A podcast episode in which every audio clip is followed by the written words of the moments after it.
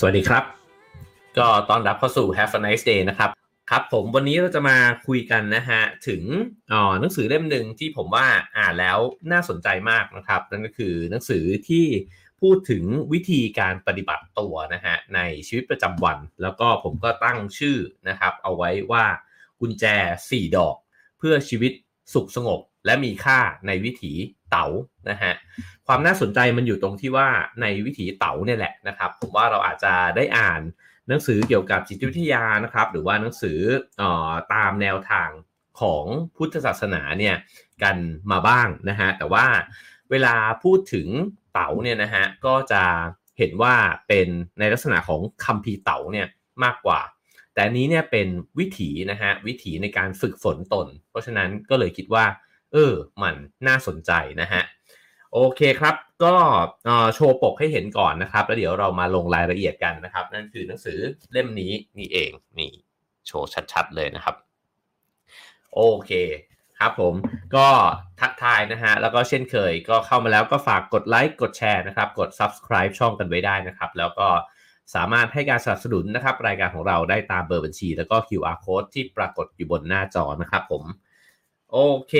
อ๋อแล้วก็ขอขอบคุณสปอนเซอร์ของเราด้วยนะฮะ ขอบคุณเท่าแก่น้อยนะครับ ใช้ชีวิตอย่างมีรสชาติ ถ้าสาหร่ายต้องเท่าแก่น้อยนะครับ โอเค เรามาเริ่มต้นวันนี้กันนะฮะ ก็หนังสือที่หยิบมาเนี่ย ผู้เขียนเป็นลูกครึ่งนะครับ ก็เดี๋ยวจะเล่าถึงตัวผู้เขียนให้ฟังสักนิดหนึ่งก่อนนะครับ ชื่อว่าดร จาเนลคิมนะครับ ก็เป็นลูกสาวของคุณแม่ชาวอเมริกัน แล้วก็คุณพ่อชาวเกาหลีนะฮะออตอนนี้เป็นแพทย์ฝังเข็มแล้วก็เป็นแพทย์แผนจีนนะครับ แต่ว่าก็ศึกษาเรื่องเกี่ยวกับปรัชญาตะวันออกเนี่ยมาตั้งแต่เด็กๆนะฮะแล้วก็ยังให้ความสนใจเกี่ยวกับเรื่องนี้เนี่ยอยู่เรื่อยๆ พออ่านไปแล้วก็จะเข้าใจว่าพื้นฐานเนี่ยก็มาจากคุณพ่อของเธอนั่นเองนะครับ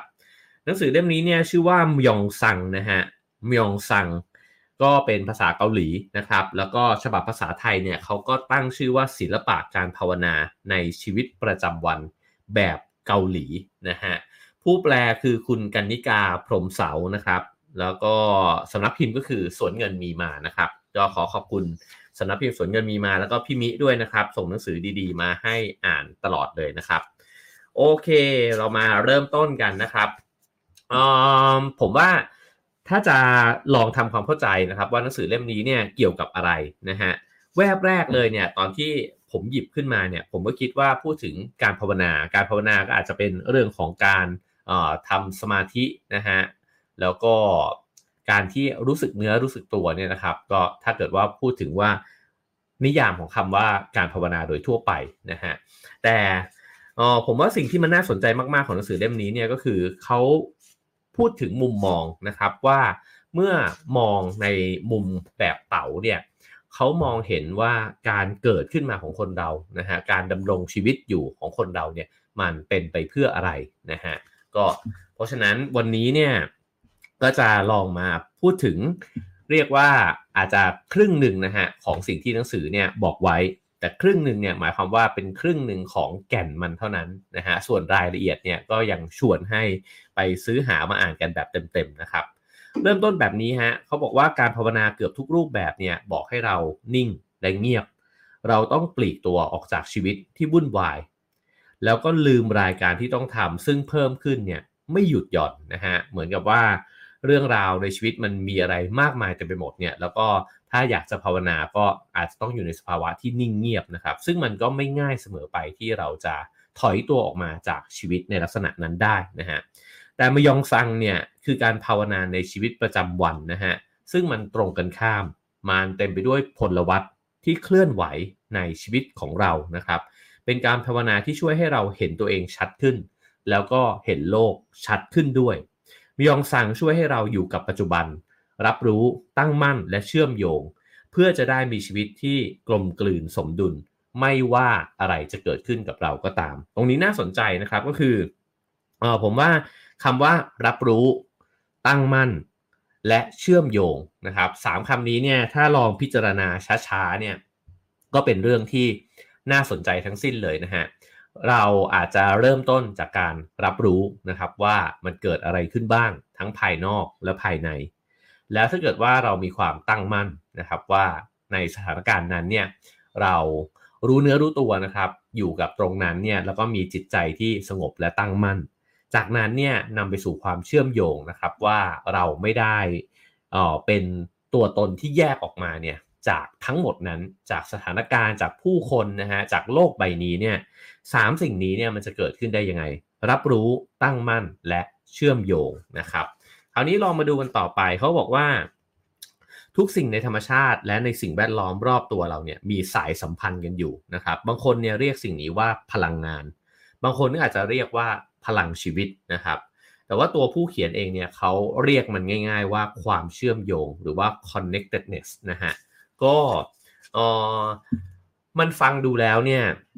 มันดูเหมือนกับว่า เอ๊ะ จะบอกทำไม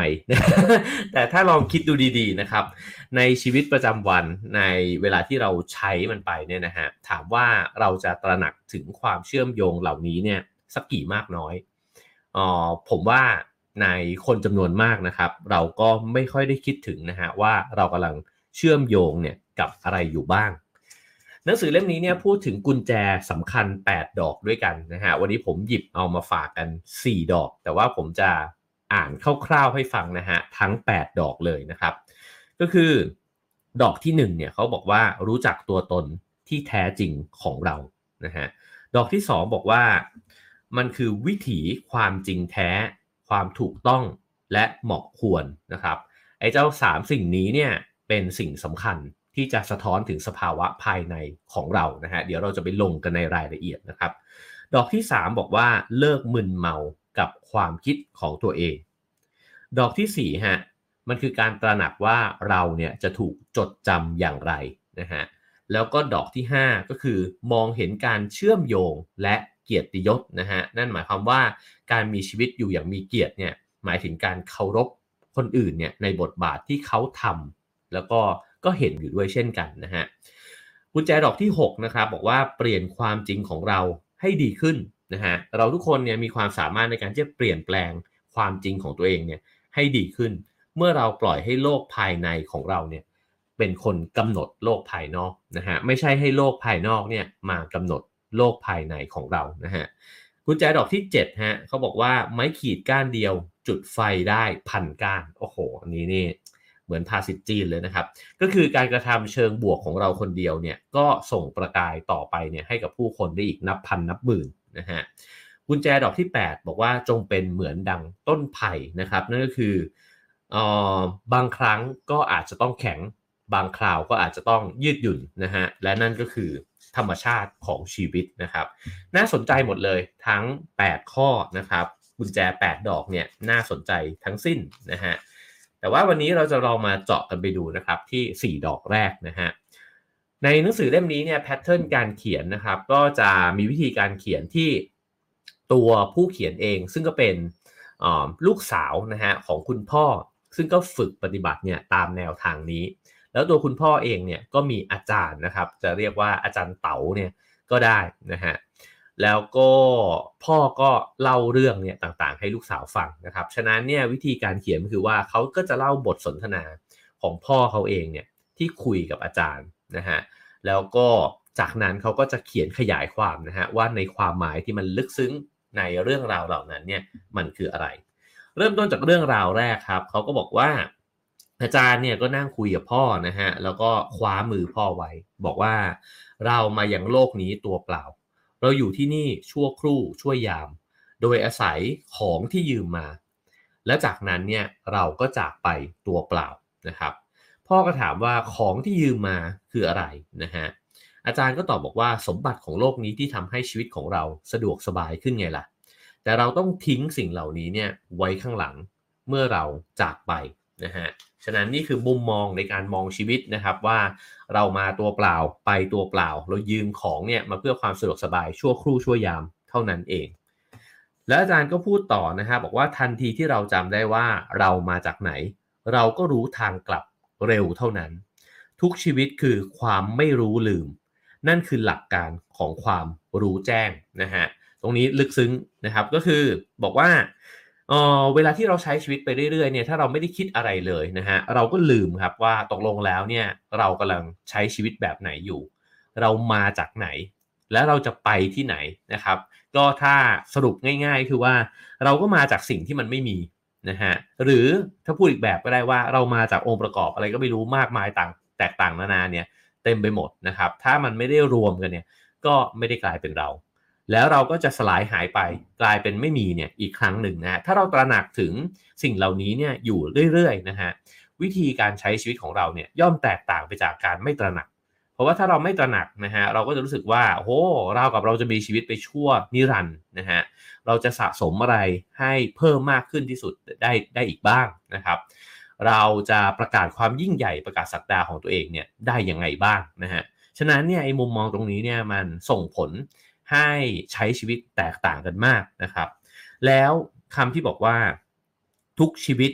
คือความไม่รู้ลืม นี่คือหลักการของความรู้แจ้งนะฮะ หมายความว่าถ้าลืมนะลืมว่ามาจากไหนแล้วจะไปไหนเนี่ยก็ไม่มีทางรู้แจ้ง เพราะว่าเออเหมือนกับอยู่กับสิ่งที่มันเป็นมายาสิ่งที่เป็นสมมุตินะฮะแต่ถ้าตระหนักถึงสิ่งนี้เนี่ยก็มีโอกาสที่จะรู้เนี่ยนะฮะรู้ถึงความจริงเนี่ยได้มากกว่านะครับคราวนี้หนังสือเล่มนี้เนี่ยจะพูดถึงคำคำหนึ่งนะฮะเขาก็บอกว่ามันเป็นเส้นทาง นั่นก็คือเส้นทางชังโดนะครับ เส้นทางชังโดเนี่ย ก็แปลง่ายๆว่ามีสตินะฮะเขาบอกว่าการปรากฏกายของเธอเนี่ยจะคงอยู่ตลอดไป ถ้าเกิดว่าเธอเดินไปบนเส้นทางชังโดนี้นะฮะอาจารย์จะอยู่ในตัวเธอ ถ้าพวกเธอ ถ้าพวกเขาไม่เห็นเธอก็ย่อมไม่เห็นอาจารย์ จึงเป็นเรื่องเร่งด่วนที่จะบ่มเพาะเมล็ดพันธุ์ที่ดีเพื่อฝากไว้ข้างหลัง ตรงนี้ก็ลึกซึ้งอีกเช่นกันนะฮะก็คือ เขาบอกว่าเราเนี่ยมาแล้วก็จากไปนะครับ แต่เวลาที่เราเนี่ยได้ถ่ายทอดอะไรบางอย่างไว้ ถ่ายทอดสิ่งที่มันดีงามเอาไว้เนี่ยนะฮะมันก็จะยังอยู่ในตัวของคนที่เราได้ฝากไว้ แล้วต่อให้เราตายจากไปแล้วนะครับ คนไม่เห็นเราแล้วเนี่ย คนก็ยังเห็นเราเนี่ยอยู่ในลูกศิษย์นะครับ อยู่ในลูกของเราอยู่ในหลานของเรานะฮะสืบเนื่องต่อไปแบบนี้เนี่ยเรื่อยๆ มุมมองลักษณะนี้เนี่ยก็เหมือนกับว่าเราเกิดมาเนี่ยเหมือนพันไม้นะฮะแล้วก็เติบใหญ่ขึ้นมา จากนั้นเนี่ยก็ผลิดอกออกผล หย่อนเมล็ดพันธุ์เนี่ยเอาไว้บนโลกไอ้เจ้าเมล็ดพันธุ์นั้นเนี่ยก็จะเติบโตต่อไปนะฮะตัวเราเนี่ยไม่อยู่แล้ว แต่ว่าคุณค่าความหมายของเราเนี่ยมันจะยังถูกส่งต่อไปเรื่อยๆนะครับแล้วเขาบอกว่านี่คือหลักการความสำเร็จที่แท้จริงของชีวิต ผมว่าตรงนี้ก็เป็นพอยต์สำคัญมากนะฮะนั่นคือ เออเวลาที่เราเนี่ยอยู่ในโลกที่ถูกกล่อมเกลานะครับ ว่าเราจะต้องประสบความสำเร็จจะต้องยิ่งใหญ่ เราจะคิดถึงตัวเองเยอะใช่ไหมครับ แต่มุมมองนี้เนี่ยมันคือการที่เราอยู่แวบเดียว และไอ้แวบเดียวนั้นเนี่ยเราจะส่งต่ออะไรไปได้บ้างนะครับ สิ่งนี้เป็นสิ่งที่มีคุณค่ามาก ถ้าไม่คิดเรื่องนี้เลยไอการอยู่ของเราเนี่ยมันก็จะอยู่แค่แวบเดียวเสพสุขไปนะฮะแล้วก็จากจากจากไป คือถามว่าคนจะต้องจดจำไหม ผมว่าไม่ใช่พอยต์มันไม่ใช่พอยต์ว่า อยากให้คนจดจำเรา แต่มันคือการที่ในเมื่อมีคุณค่าอะไรบางอย่าง แล้วก็ส่งต่อไป ซึ่งถ้าเกิดว่าแบบลึกที่สุดก็คือ คุณค่าที่เรารับรู้ความจริงนั่นเองนะฮะคราวนี้อีกข้อหนึ่งนะครับที่เป็นบทสนทนาระหว่างพ่อเขาเนี่ยกับอาจารย์นะฮะก็คืออาจารย์บอกว่าชีวิตก็คือหนึ่งวัน เราเนี่ยมีเวลาทักทายกันนะฮะว่าสวัสดีอรุณสวัสดิ์ราตรีสวัสดิ์นะฮะแล้วในหนึ่งวันนั้นเนี่ยคนเราจะไม่สามารถแสวงหาไอ้เจ้าชังโดเนี่ยได้เลยเหรอนะครับก็คือไม่สามารถที่จะแสวงหาสติเนี่ยหรือการมองชีวิตเนี่ยนะฮะในความเป็นจริงเนี่ยได้เลยเหรอนะครับก็เพราะฉะนั้นนี่เป็นจุดเริ่มต้นนะฮะผมคิดว่าก็จะเห็นมุมมองนะครับว่าในแนวทางนี้เนี่ยเขามีมุมมองต่อการ มีชีวิต แล้วก็ต่อตัวชีวิตเองเนี่ยยังไงบ้างนะครับ คราวนี้เรามาเริ่มต้นเข้าสู่เข้าสู่กุญแจดอกที่1นนะฮะนั่นคือรู้จักตัวตนแท้จริงของเรา จริงๆแล้วเนี่ยก็มีคนบอกใช่ไหมฮะผมว่าปราดโบราณเนี่ยมักจะพูดถึงสิ่งเหล่านี้ว่าออชีวิตที่มีคุณค่าเนี่ยมันคือชีวิตที่ตระหนักว่าตกลงแล้วเนี่ยฉันคือใครนะฮะรู้ตัวเองเนี่ยคือรู้ในความรู้ขั้นสุดยอดนะฮะ ฉะนั้นไอตัวตนที่แท้จริงของเราเนี่ยมันคือใครกันแน่นะครับ เขาบอกว่าคำตอบทั้งหมดนี้ในชีวิตเนี่ยนะฮะพบได้จากธรรมชาติ และจักรวาลรอบตัวเรา ก็สมเป็นเต๋าเลยนะฮะก็ถ้าอยากรู้ความจริงก็หันกลับไปมองจักรวาลนะฮะซึ่งหมายความว่าทุกคำตอบเนี่ยพบได้ภายในตัวเราเอง เพราะเราเนี่ยคืออนุจักรวาลโอ้โห อันนี้ก็ลึก ผมว่าหนังสือเล่มนี้เนี่ย ชอบนะครับ อ่านไปแล้วรู้สึกว่ามันมีนิยามที่ลึกซึ้งเนี่ยอยู่ตลอดเวลาเลย เพิ่งทำบุ๊กคลับไปนะครับ แล้วก็คุยกับอาจารย์นำชัย หมอเอล แล้วก็แทนไทยนะฮะ เราคุยกันถึงหนังสือ Cosmos ทั้ง 3 ท่านเนี่ยพูดถึงมุมมองหนึ่งนะครับ แล้วก็น่าจะเป็นอาจารย์นำชัยนี่แหละ ที่ยกคำพูดขึ้นมานะฮะ บอกว่าอ๋อไอ้เจ้าการมีอยู่ของมนุษย์เนี่ยเราวิวัฒนาการมาจนถึงทุกวันนี้เนี่ยมันมหัศจรรย์อย่างหนึ่ง เพราะว่าเราเป็นส่วนหนึ่งของจักรวาลที่สามารถ รับรู้ตัวจักรวาลเองได้นะฮะก็คือถ้าไม่มีมนุษย์เนี่ยเออเราก็ไม่รู้เหมือนกันว่าจะมีสิ่งมีชีวิตเนี่ยที่ตระหนักรู้นะฮะหรือมาค้นพบไอ้เจ้าเออความเป็นจริงของจักรวาลเนี่ยว่าจักรวาลมันทำงานยังไงนะฮะคือถามว่าเรารู้ทั้งหมดแล้วหรือเปล่าเราอาจจะไม่รู้นะฮะจักรวาลกว้างใหญ่แค่ไหนเกิดขึ้นมาเมื่อไหร่เนี่ยไม่มีคำตอบที่ชัดเจน พอจะคำนวณเดาๆก็คือคำนวณจากหลักฐานที่มีเนี่ยนะฮะได้ แต่สิ่งนี้เป็นสิ่งที่มหัศจรรย์เพราะว่าตัวเราเองเนี่ยเป็นส่วนหนึ่งของจักรวาลที่รับรู้ไอ้เจ้าตัวใหญ่ของเราก็คือจักรวาลนนั้นนะฮะผมว่านี่เป็นมุมมองที่คล้ายกันเลย ในนี้ก็บอกนะครับว่า เราอยากรู้จักตัวเอง มองไปที่จักรวาล แล้วก็อยากรู้จักจักรวาลมองมาที่ตัวเองนะฮะเมื่อนั้นเนี่ยเราจะสามารถเห็นตัวเองและทุกสิ่งรอบตัวได้อย่างกระจ่างชัดนะฮะทุกสิ่งที่เราทำเรามีอำนาจที่จะเลือกเมื่อเกิดสถานการณ์ที่ขาดสมดุล ซึ่งก่อให้เกิดความเครียดและความกดดัน นี่ก็เป็นพอยต์หลักอีกอันหนึ่งนะฮะของแนวทางแบบเต๋านะฮะเต๋าเนี่ยถ้าเราลองดูไอ้เจ้าโลโก้สัญลักษณ์หยินหยางเนี่ยนะครับก็จะเห็นว่ามีปลา 2 ตัวใช่ไหมฮะปลาดำปลาขาว ในวงกลมนั้นเนี่ยแต่ว่าถ้ามองละเอียดลงไปใช่ไหมฮะในส่วนที่ดำจะมีจุดขาว ในส่วนที่ขาวมีจุดดำก็ วงกลมนั้นเนี่ยมันไหลเลื่อนเนี่ยไปอยู่เรื่อยๆนะครับ แต่ว่าในดำขาวนั้นเนี่ยมันมีสภาวะหนึ่งก็คือแสวงหาความสมดุลนะครับซึ่งในนี้ก็บอกว่าชีวิตเราเนี่ยดำเนินไปเรื่อยๆเนี่ยมันก็จะมีช่วงเวลาที่มันขาดสมดุลนะครับ แต่ในช่วงเวลาที่มันขาดสมดุลนั้นเนี่ยเรามีสิทธิ์เลือก เรามีสิทธิ์ที่จะตัดสินใจว่าตกลงแล้วเราจะปรับสมดุลนั้นเนี่ยยังไงนะครับ การเห็นตัวเองชัดเจนขึ้นเนี่ยย่อมทำให้เห็นสถานการณ์รอบตัวเนี่ยชัดเจนขึ้นด้วย จากนั้นเนี่ยเราสามารถที่จะหาสมดุลตอบรับสถานการณ์นั้นๆ แทนที่จะมีปฏิกิริยาเนี่ยไปตามอารมณ์นะครับ หมายความว่าเราอยู่ใช้ชีวิตไปเรื่อยๆเนี่ยมันก็มีสถานการณ์ที่มาทำให้เราเสียสมดุลแหละนะฮะทำให้เราหงุดหงิดโกรธกังวลนะฮะ กลัวต่างๆ นานา แต่ถ้าเรารู้จักตัวเองอย่างแท้จริงดำเนินไปในแนวทางของเต๋าเนี่ยนะฮะ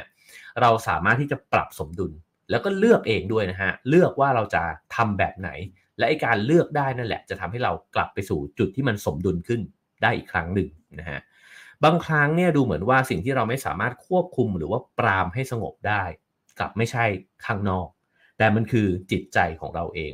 เพราะจะว่าไปเนี่ยเหตุการณ์ข้างนอก มันอาจจะควบคุมไม่ได้หมดใช่ไหมฮะโลกเปลี่ยนเศรษฐกิจสังคมการเมือง มีผลที่จะมากระทบกับเราเนี่ยได้ตลอดเวลา เราอาจจะควบคุมคนอื่นๆ สถานการณ์อื่นไม่ได้ทั้งหมด แต่เราเวลาที่มันแย่มากๆเนี่ยจริงๆแล้วเนี่ยมันก็เกิดขึ้นจากการที่เราเนี่ยควบคุมภายในของเราไม่ได้นั่นเองนะฮะถ้าเกิดว่าเราสามารถทำได้ เราจะเกิดสภาวะหนึ่งขึ้นนั่นก็คือสงบใจ ในโลกอันวุ่นวาย มนุษย์สามารถที่จะสงบใจได้นะฮะการทำเช่นนี้เนี่ยจะต้องอาศัยความเข้มแข็ง และพลังภายในอย่างมาก อันนี้นึกถึงหลวงจีนวัดเส้าหลินนะว่าโอ้โห ต้องฝึกตนนะครับ ฝึกตนอย่างหนักนะฮะ ถึงจะเกิดกำลังภายในนะครับ และไอ้กำลังภายในนั้นเนี่ย ถึงทำให้เขาเป็นจอมยุทธนะฮะ จอมยุทธที่เก่งอาจจะไม่ใช่มีกล้ามใหญ่เท่านั้น แต่ว่า ควบคุมสภาวะภายในจิตใจตัวเองได้อย่างมั่นคงนะฮะตอบโต้ต่อไอ้เจ้าคู่ต่อสู้เนี่ยได้ด้วยใจที่สงบนิ่งนะฮะฉะนั้นถ้าเกิดเราฝึกฝนตัวเองให้เป็นแบบนั้นได้นะครับเราก็จะเป็นจอมยุทธคนหนึ่ง เราก็จะเป็นอ๋อคนที่มีความสุขสงบในชีวิตนะฮะไม่ว่าอะไรจะเกิดขึ้นรอบตัวเราก็ตามนะครับ นี่เป็นสิ่งที่ไม่มีใครพลากไปจากเราได้ อืม อ่าเราใจนะฮะเราใจว่าฉะนั้นเราจึงควรฝึกมยองซังเนี่ยนะฮะมยองซังเป็นเส้นทางสู่ความสอดคล้องกลมกลืนทางจิตใจ ร่างกายและจิตวิญญาณนะฮะเอ่อเพราะสิ่งซึ่งมองไม่เห็นเนี่ยสามารถที่จะทำร้ายเราได้นะฮะส่วนสิ่งที่ไม่รู้เนี่ยสามารถที่จะทำร้ายผู้อื่น นั่นก็คือเอ่อเวลาที่ เรามองไม่เห็นนะฮะว่ามันมีพลังงานอะไรอยู่ในรอบๆตัวเราเนี่ยที่มันสั่นคลอนเรานะฮะทำให้เรารู้สึกต่างๆนานากลัวกังวลนะครับ และไอ้สิ่งที่เราไม่รู้ก็สามารถที่จะไปทำลายคนอื่นได้ด้วยเช่นกันนะฮะสำหรับผู้ที่เห็นแล้วรู้เนี่ยเขาคือผู้ที่คุ้มภัยให้ตัวเองได้ เป็นแสงสว่างให้ตัวเอง แล้วก็เป็นประทีปส่องทางให้คนอื่น อืม ลองคิดดูนะครับว่าเราเจอคนแบบนี้แหละนะฮะในชีวิตประจำวันเนี่ยบางคนอาจจะเป็นคนใกล้ตัวบางคนอาจจะเป็นครูบาอาจารย์ที่เคารพรักนะฮะเราจะพบเลยว่าเขาเหมือนแสงไฟอะคือในสภาวะที่มันปั่นป่วนดวนเรเนี่ยเออเขาก็อยู่ตรงนั้นนิ่งๆนะครับแล้วเขาก็สามารถที่จะมีวิสตอมเนี่ยให้กับเราได้ ไม่ว่าจะผ่านการกระทำหรือว่าคำพูดนะครับออคนหนึ่งที่ผมปิ๊งนึกออกเลยก็คนอย่างอาจารย์ประมวลเพ่งจันนะครับหรือว่าอย่างพระอาจารย์ ไพศาลวิสาโลนะครับ อย่างนี้เนี่ยก็จะรู้สึกว่ามีการมีสภาวะที่สงบนิ่งนะครับ แล้วก็สามารถที่จะมองเห็นสิ่งต่างๆ เนี่ยชัดกว่าตัวเราที่รู้สึกว่า โอ้เต็มไปด้วยความปั่นป่วนรวนเรนะฮะทีนี้เขาก็เลยบอกว่าเส้นทางแบบนี้แหละมันเลยมีคุณค่านะฮะเพราะว่านอกจากมันเป็นแสงสว่างให้ตัวเอง คุณยังเป็นแสงสว่างให้คนอื่นด้วยนะครับ ซึ่งมันเป็นเส้นทางแห่งสตินั่นเอง แล้วเส้นทางแห่งสติก็เป็นเส้นทางเดียวกันกับ เส้นทางแห่งปัญญานะฮะฉะนั้นเนี่ยเขาบอกว่าเขาก็พูดกันถึงน้ำนะครับ ว่าไอ้เจ้าน้ำเนี่ยเวลาที่มันเป็นน้ำตื้นเนี่ยเสียงมันจะอึงอ่นไปหมดเลยนะฮะอื้ออึงไปหมดเวลาน้ำมันตกกระทบน้ำตื้นเนี่ยนะครับ แต่เวลาน้ำลึกเนี่ยมันนิ่งนะฮะ คือเวลามีน้ำไหลมาแล้วมันก้นมันลึกเนี่ยมันนิ่งนะฮะฉะนั้นเนี่ยการฝึกตนเนี่ยมันก็เหมือนกับการฝึกตัวเองเนี่ยให้กลายเป็นคนที่ลึกขึ้นนะครับสงบนิ่งอย่างลึกซึ้งขึ้นนะครับซึ่งเป็นทางสายที่ถูกที่ควรนะฮะสิ่งเหล่านี้เกิดขึ้นได้ด้วยสตินะครับ สตินำเธออันนี้เป็นคำพูดของอาจารย์เขานะฮะนำเธอไปสู่น้ำลึกสงบนิ่งที่เคลื่อนช้าๆ ไปกับวิถีจักรวาล คือเต๋าความลึก ให้กำเนิดพลัง น้ำยิ่งลึกพลังยิ่งมากนะฮะเพราะฉะนั้นเราฝึกฝนจิตใจไปทำไม เราฝึกฝนจิตใจไปเพื่อที่จะให้มันนิ่งนะฮะนิ่งขึ้น แล้วก็ทำให้เราสามารถที่จะอยู่กับไอความเปลี่ยนแปลงเหล่านั้นเนี่ยได้อย่างสงบนะครับคราวนี้เรามาดูกันครับว่าเต๋าเนี่ยเขาพูดถึงสิ่งเหล่านี้เนี่ยว่ายังไงนะฮะเขาบอกว่าเต๋าเนี่ยจะเรียกอย่างหนึ่งก็ได้ว่าความจริง อันเป็นสากลนะฮะอาจเรียกได้ว่าความเชื่อมโยงสากลก็ได้นะครับ ซึ่งส่วนตัวเนี่ยผู้เขียนชอบคำว่าความเชื่อมโยง เขาบอกว่ามันเหมือนการเสียบปลั๊กรับพลังงานที่มีอยู่ในสรรพสิ่ง โอ้ ผมชอบอันนี้มากนะฮะ คือเต๋าเนี่ยในคัมภีร์เต๋าเราก็จะถ้าอ่านแล้วพอจะตีความได้แหละนะครับ ว่าก็คือสรรพสิ่งทั้งมวลนะฮะ ถามว่าเป็นความจริงสูงสุด ก็มองในนิยามแบบนั้นก็น่าจะใช่นะฮะ เพราะว่า สิ่งใดที่เรียกขานได้ไม่ใช่เต๋าเพราะฉะนั้นต้นไม้ไม่ใช่เต๋านะฮะทะเลไม่ใช่เต๋าท้องฟ้าไม่ใช่เต๋าแต่ทั้งหมดนั้นเนี่ยรวมกันแล้วพูดอะไรแล้วมันไม่ค่อยรู้เรื่องเนี่ยนะฮะอันนั้นแหละเต่าก็คือมันต้องรวมกันทั้งหมดอะแล้วประสานกลมกลืนนะฮะแล้วก็เคลื่อนไหวไหลเลื่อนเนี่ยไปด้วยกันสิ่งนั้นเนี่ยแหละคือเต่าแต่ผมไม่เคยคิดถึงคำว่าความเชื่อมโยงนะฮะหนังสือเล่มนี้เนี่ยพูดถึงคำว่าความเชื่อมโยงว่าคือเต่าครับ คือจริง ๆ มันก็เลยไปสอดคล้องกับ คำแปลของคำว่าเต๋านั่นเองนะฮะก็คือเต๋าก็คือวิถีหรือว่าทางนะครับเวเนี่ยก็ในเมื่อเป็นแบบนั้นปุ๊บแล้วเนี่ยเต๋าจึงไม่ใช่อะไร แต่เต๋ามันคือเส้นทางนั้นเองนะครับ คือการที่มันเปลี่ยนแปลงเคลื่อนไหวอยู่ตลอดเวลา แล้วมันจะเกิดขึ้นได้ยังไงล่ะ ถ้ามันไม่ เชื่อมโยงกันนะครับ ผมชอบที่เขาอุปมาว่าเหมือนเราเสียบปลั๊กเนี่ยรับพลังงานที่มีอยู่ในสรรพสิ่ง อันนี้คิดถึงหนังเรื่องอวตารนะฮะ มีตัวละครตัวหนึ่งนะครับที่เป็นเด็กอะ่ะที่มันมีผมแล้วก็มันจิ้มลงไปในในปะการังในสิ่งมีชีวิตใด ๆ เนี่ย แล้วมันก็จะคอนเน็กเลยใช่ไหมครับ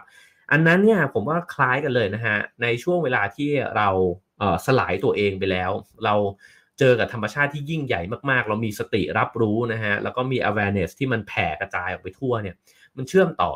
พอมันเชื่อมต่อเนี่ยเรากลายเป็นเต๋าไปแล้วเรียบร้อยนะฮะก็คือเรากลายไปเป็นวิถีนะครับ แล้วก็เราจะรับพลังงานเนี่ยจากข้างนอก คือเราไม่ปิดกั้นตัวเอง แล้วก็มีแค่ตัวเราเองแคบๆนะฮะเปรียบเทียบให้ง่ายกว่านั้นอีกก็ได้นะครับ ก็เช่นนะครับ เวลาที่ผมมักจะยกตัวอย่างเนี้ยนะฮะคือถ้าเราอยู่อยู่ด้วยตัวเราเองคนเดียวเนี่ย เราจะมีความกังวลเต็มไปหมดเลยว่าใครจะมาเอาอะไรจากเราหรือเปล่า ใครจะมาทำร้ายเราหรือเปล่า แต่ในช่วงเวลาที่เรามีความรักนะครับ ใครสักคนอย่างแท้จริงแล้วผมว่าโมเมนต์ที่มันหลอมละลายที่สุดเนี่ยก็คือ การจูบกันนะครับ ถ้าเราลองคิดถึงจูบแรกของตัวเองเนี่ย จุ๊บเข้าไปเนี่ย โอ้โห มันไม่มีตัวเองเลย แล้วพลังงานเนี่ยมันเหมือนแบบวืบไหลเข้ามาในตัวเราเนี่ยอีกมากมายมหาศาลนะฮะนั่นคือจังหวะที่ผมว่ามันเป็นจังหวะที่เราลดตัวเองลง แล้วเราเปิดตัวเองออก แล้วเราก็กลายไปเป็นการเชื่อมโยงกับสิ่งอื่นนะฮะที่มันจะได้พลังมาเนี่ยอีกเยอะมากนะฮะฉะนั้นเนี่ยเขาบอกว่าการเชื่อมโยงนี้จะทำให้เราเนี่ยไม่โดดเดี่ยวนะฮะช่วยให้เราปลดปล่อยตัวเองเนี่ยออกจากการคล้องอยู่กับอารมณ์มากเกินไป การที่เราอยู่กับอารมณ์มากเกินไปทำให้เราเสียพลังงานนะครับ ถามว่าทำไมบางคนเนี่ยอยู่ในสถานการณ์เดียวกันเลย บางคนเหนื่อยกว่าอีกคนหนึ่งนะฮะก็เพราะว่าคนหนึ่งเนี่ยเต็มไปด้วยอารมณ์นะฮะในขณะที่คนหนึ่งเนี่ยอาจจะอารมณ์น้อยกว่านะครับ ก็เพราะฉะนั้นนะฮะถ้าเราเสียพลังงานไปกับอารมณ์เยอะเนี่ยมันก็หมดแรงนะฮะแต่ถ้าเกิดว่าเราเชื่อมโยงเราก็จะเหมือนแบบเวลาเชื่อมโยงเนี่ยมันมัน มองออกไปนอกตัวเองเนี่ยเยอะนะฮะคือลดความเป็นการเห็นแก่ตัวหรือว่าการคิดถึงตัวเองเนี่ยลงได้นะครับ สิ่งเหล่านี้เนี่ยเขาบอกว่ามันก็คือวิถีเดียวกัน นั่นคือวิถีแห่งสติ หรือบางคนอาจจะเรียกว่า power of now ก็ได้นะฮะหรือมันก็คือการอยู่ตรงนั้นอย่างแท้จริงนั่นเองแล้วแต่จะเรียกเลยนะครับ ผมคิดว่ามันคือความจริงเดียวกันนะฮะทีนี้เขาบอกว่าวิถีแห่งสติเนี่ยก็มีคำเกาหลีเนี่ยที่เรียกว่าชังโดนะครับ ชังโดก็คือสิ่งที่มันอ๋อเดินไปบนเส้นทางสว่าง ในขณะที่พาโดเนี่ยคือเส้นทางที่มืดบอดนะฮะคราวนี้เขาบอกว่าจริยธรรมแบบเต๋านะครับก็เกี่ยวข้องกับการทำดี น้อยกว่าการเป็นคนดีที่มีชีวิตสอดคล้องกลมกลืนกับสรรพสิ่งและผู้คน อืมอันนี้ก็น่าสนใจ ไม่ได้เกี่ยวข้องกับการกระทำว่าเอ้ยคุณกำลังทำในสิ่งที่ดีนะฮะแต่ว่า ไอ้คำคำว่าดีเนี่ยมันนิยามด้วยการที่คุณมีชีวิตที่กลมกลืนกับคนอื่น และสรรพสิ่งในโลกใบนี้นะฮะฉะนั้นเนี่ยมันเป็นเรื่องของการเป็นอยู่ก็คือเป็นตัวคุณเองนี่แหละที่แท้จริงนะฮะมากกว่าไอ้เจ้าการกระทำแล้วก็ความพยายาม เต๋าเนี่ยไม่ต้องพยายาม เต๋าเพียงเป็นนะครับ แล้วก็เป็นแล้วมันสอดคล้องมันก็ดี อันนี้จะคล้ายกับที่เคยหยิบเอาเต๋า แบบมีภูขึ้นมาเล่านะครับเขาบอกว่าในเต๋าเนี่ยความดีถูกกลั่นกรองออกมาเนี่ยเป็นลักษณะนิสัยที่มีเมตตากรุณานะครับ แล้วก็กลมกลืนกับคนอื่น ฉะนั้นตรงนี้น่าสนใจนะฮะ คือมันไม่ใช่ความดีนะสะที่ใครสักคนเนี่ยทำดี แล้วก็ยิ่งพ่อคูณอัตตาตัวเองว่าฉันเนี่ยเป็นคนดี แต่ฉันเนี่ยไม่ได้เป็นคนดีอะไรหรอก แต่ฉันมีชีวิตอยู่ที่กลมกลืนกับคนอื่นนะฮะ แล้วก็เมื่อฉันกลมกลืนกับคนอื่นเนี่ย คนอื่นเขาก็ได้รู้สึกดี ฉันก็รู้สึกดีนะฮะจักรวาลก็ดี เพราะว่ามันเป็นไปด้วยความสอดคล้องกลมกลืนกันนะครับ ทีนี้เราจะเป็นเราจะเป็นคนที่ดำรงอยู่อย่างดีเนี่ยนะในลักษณะนั้นได้ยังไงนะครับ ก็คีย์เวิร์ดก็อยู่ตรงนี้แหละนะครับว่าก็คือสตินั่นเองนะฮะแต่สติจะต้องตระหนักรู้อะไร เขาบอกว่าสติเนี่ยเห็นคุณค่าของหลักการที่ให้เกียรติ ซื่อสัตย์ซื่อตรงนะฮะแล้วก็ความกรุณาเนี่ยเหนือสิ่งอื่นใด เมื่อเราเลือกเดินเดินตามทางสายที่ผิดนะฮะเราจะถูกอัตตาและความริษยาเนี่ยไล่แสง เราขาดคุณสมบัติของเกียรติวินัยแล้วก็ความมั่นคงนะฮะหมายความว่าถ้าเราไม่มีสติ เราก็จะคิดอยู่ในโหมดของการที่คิดถึงตนเองเนี่ยเยอะใช่ไหมครับ เราอยากจะคิดว่าทำอะไรฉันถึงจะมีมากขึ้นได้นะครับ แล้วก็ให้คนเนี่ยได้ยากนะฮะแล้วก็อิจฉาริษยาคนอื่น แต่ท่านทีที่เรามีสตินะครับเมื่อเห็นความจริงเนี่ยเห็นว่าโอ้ยชีวิตมันก็แป๊บเดียวเองนี่ว่านะฮะเดี๋ยวมันเกิดขึ้นแล้วมันก็เปลี่ยนแปลงไปอะไรแบบนี้นะฮะเราก็จะกว้างขึ้นแล้วก็ให้คนอื่นเนี่ยได้มากขึ้นนะครับ เพราะฉะนั้นเขาบอกว่าทำไมโลกใบนี้มันจึงเต็มไปด้วยความขัดแย้งแล้วก็ไม่กลมกลืนกัน ก็เพราะมนุษย์เนี่ยไม่ได้ใช้ชีวิตอยู่ในโหมดสตินั่นเองนะฮะ แล้วการที่เราไม่รู้ความจริงเนี่ยไม่ตระหนักถึงความจริงอยู่ตลอดเวลา ก็นำไปสู่ความขัดแย้งนำไปสู่การเห็นแก่ตัวนะครับ แล้วก็เราเลือกที่จะไม่รับใช้คนอื่นนะฮะคราวนี้บอกว่าการเลือกทางเดินให้กับตัวเองนะครับ ก็คือการเลือกที่จะเห็นความเชื่อมโยงสัมพันธ์ ผมว่านี่เป็นมุมมองที่น่าสนใจนะฮะคือมันไม่ใช่เพียงแค่ อยู่กับลมหายใจนะครับ ซึ่งเป็นวิธีปฏิบัติที่ดีอยู่แล้วนะฮะแต่นี้เนี่ยคือการทดตัวเองไว้ตลอดเวลาครับว่าฉันเนี่ยพอไปตั้งอยู่ที่ไหนสักที่เนี่ยฉันเชื่อมโยงอยู่กับอะไรบ้างวะนะครับถ้าเอาฉันไปตั้งอยู่ในห้องประชุมเนี่ยเอ๊ะฉันเชื่อมโยงกับผู้คนที่อยู่ในห้องประชุมเนี้ยยังไงบ้าง ฉันจะดำรงอยู่ในห้องประชุมนั้นเนี่ยให้พวกเขาเนี่ยสอดคล้องกลมกลืนกันเป็นในทิศทางที่มันดีเนี่ยได้ยังไงบ้าง โยนฉันไปอยู่ในโรงเรียนในองค์กรนะฮะในโลกใบนี้ในชุมชนนะครับ ฉันจะดำรงตนเนี่ยยังไงให้มันเห็นความเชื่อมโยงแล้วก็สอดคล้องในลักษณะที่มันเป็นผลดีต่อกันได้ยังไงบ้างนะครับ ซึ่งในเจ้าความเชื่อมโยงส่งทอดนี้เนี่ยเขาบอกว่ามันไม่ใช่มีมิติเพียงแค่ชั้นในตอนนั้น แต่มันเห็นข้ามรุ่นฮะวิธีมุมมองแบบเต๋าเนี่ยเขาบอกว่า การที่ผมอยู่ตรงนี้เนี่ยก็เพราะว่าพ่อแม่ผมเนี่ย ก็ให้กำเนิดผมมานะครับ ครูบาอาจารย์สั่งสอนผมมา มีหนังสือหลายเล่มที่ผมได้อ่าน มันก็หล่อหลอมความคิด สิ่งเหล่านี้ถ้าเราเห็นความเชื่อมโยงเนี่ยเราก็จะเห็นว่าเราไม่ได้โดดเดี่ยวนะฮะเราเนี่ยรับสายสัมพันธ์เนี่ยต่อเนื่องมาเพียบเลยโอ้โหนี้คิดถึงหนังจีนเลยนะฮะว่าท่านอาจารย์ได้สั่งสอนสิทธิ์มาขนาดนี้นะฉะนั้นเนี่ยสิทธิ์จะต้องมุ่งมั่นนะฮะในเกียรติในสิ่งที่ท่านอาจารย์สอนเนี่ยต่อไป ก็เหมือนกันเลยครับเขาก็บอกเหมือนกันว่า แล้วเราก็ไม่จบตรงนั้นด้วย คือเราอาจจะตายไป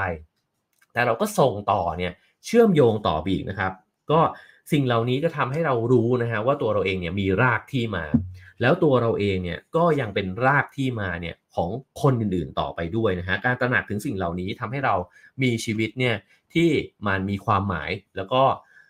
เรารู้ว่าเราควรจะทำอะไรเนี่ยเพิ่มมากขึ้นนะฮะ ในภาษาเกาหลีมีคำคำหนึ่งเรียกว่าอินกุลนะฮะอินกุลเนี่ยหมายความถึงความเป็นมนุษย์ที่แท้ อันนี้ก็เหมือนเลยนะฮะจางจื้อกับมนุษย์ที่แท้นั่นเองนะฮะไม่ว่าเราอยู่ในสถานการณ์ใด ไม่ว่าคนอื่นจะพูดถึงเราอย่างไรนะฮะไม่ว่าเราจะถูกตัดสินผิดถูกยังไงก็ตาม เราก็คือตัวตนแท้จริงที่เรามองเห็นด้วยตาในนั่นเองนะฮะก็คือ เราเนี่ยเขาบอกว่าเราเป็น ภูเขานะฮะไม่ใช่กลุ่มควันที่คงอยู่เพียงชั่วครู่นะฮะก็ถ้าเกิดว่าเราเห็นด้วยตาในเดี๋ยวเราจะมาเจาะคำนี้นะฮะซึ่งเป็นคำที่น่าสนใจนะครับว่าตาในกับตานอกเนี่ยมันแตกต่างกันยังไงนะฮะเขาบอกว่าเออเราเป็นตัวตนที่แท้จริงของเราเนี่ยตลอดการเคลื่อนไปไม่หยุดยั้งตามเส้นทางที่เหมาะสมนะฮะไปสู่ภาพลักษณ์ของมนุษย์ที่สมบูรณ์กระจ่างชัด ก็คือเป็นมนุษย์ที่แท้ ถ้าเราเคลื่อนไปสู่เส้นทางนั้นเนี่ย ก็คือเส้นทางที่เราจะต้องมีสติ แล้วก็คอยเลือกปรับสมดุลตัวเองเนี่ยอยู่ตลอดเวลานะฮะคำว่ามนุษย์ที่แท้พอพูดถึงในหนังสือเล่มนี้เนี่ยมันก็กระจ่างขึ้นนะครับ ถ้าเคยอ่านมรรควิถีแห่งมนุษย์ที่แท้นะครับก็เป็นปรัชญาเต๋าเหมือนกันนะฮะในหนังสือเล่มนี้เนี่ยบอกวิธีปฏิบัติตนด้วยว่าในเมื่อเราเห็นนะฮะว่าออมุมมองของชีวิตของความเป็นจริงเนี่ยมันเป็นยังไง เหมือนที่ท่านอาจารย์เนี่ยเกิดไว้ตั้งแต่ตอนต้นนะครับว่า เราเกิดมานะครับ แล้วเราก็ตายจากไป เราเกิดมาจากความไม่มีไป แล้วก็ไม่มี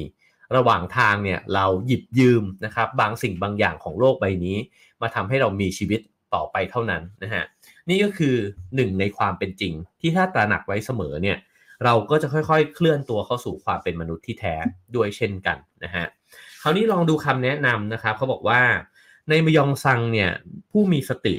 มีวิถีเบี่ยงเบนเรื่องลบเรื่องร้ายเนี่ยออกไปได้จากชีวิตนะฮะด้วยหลักการ 3 ข้อด้วยกัน อันที่หนึ่งก็คือควบคุมตนเองให้มั่นคง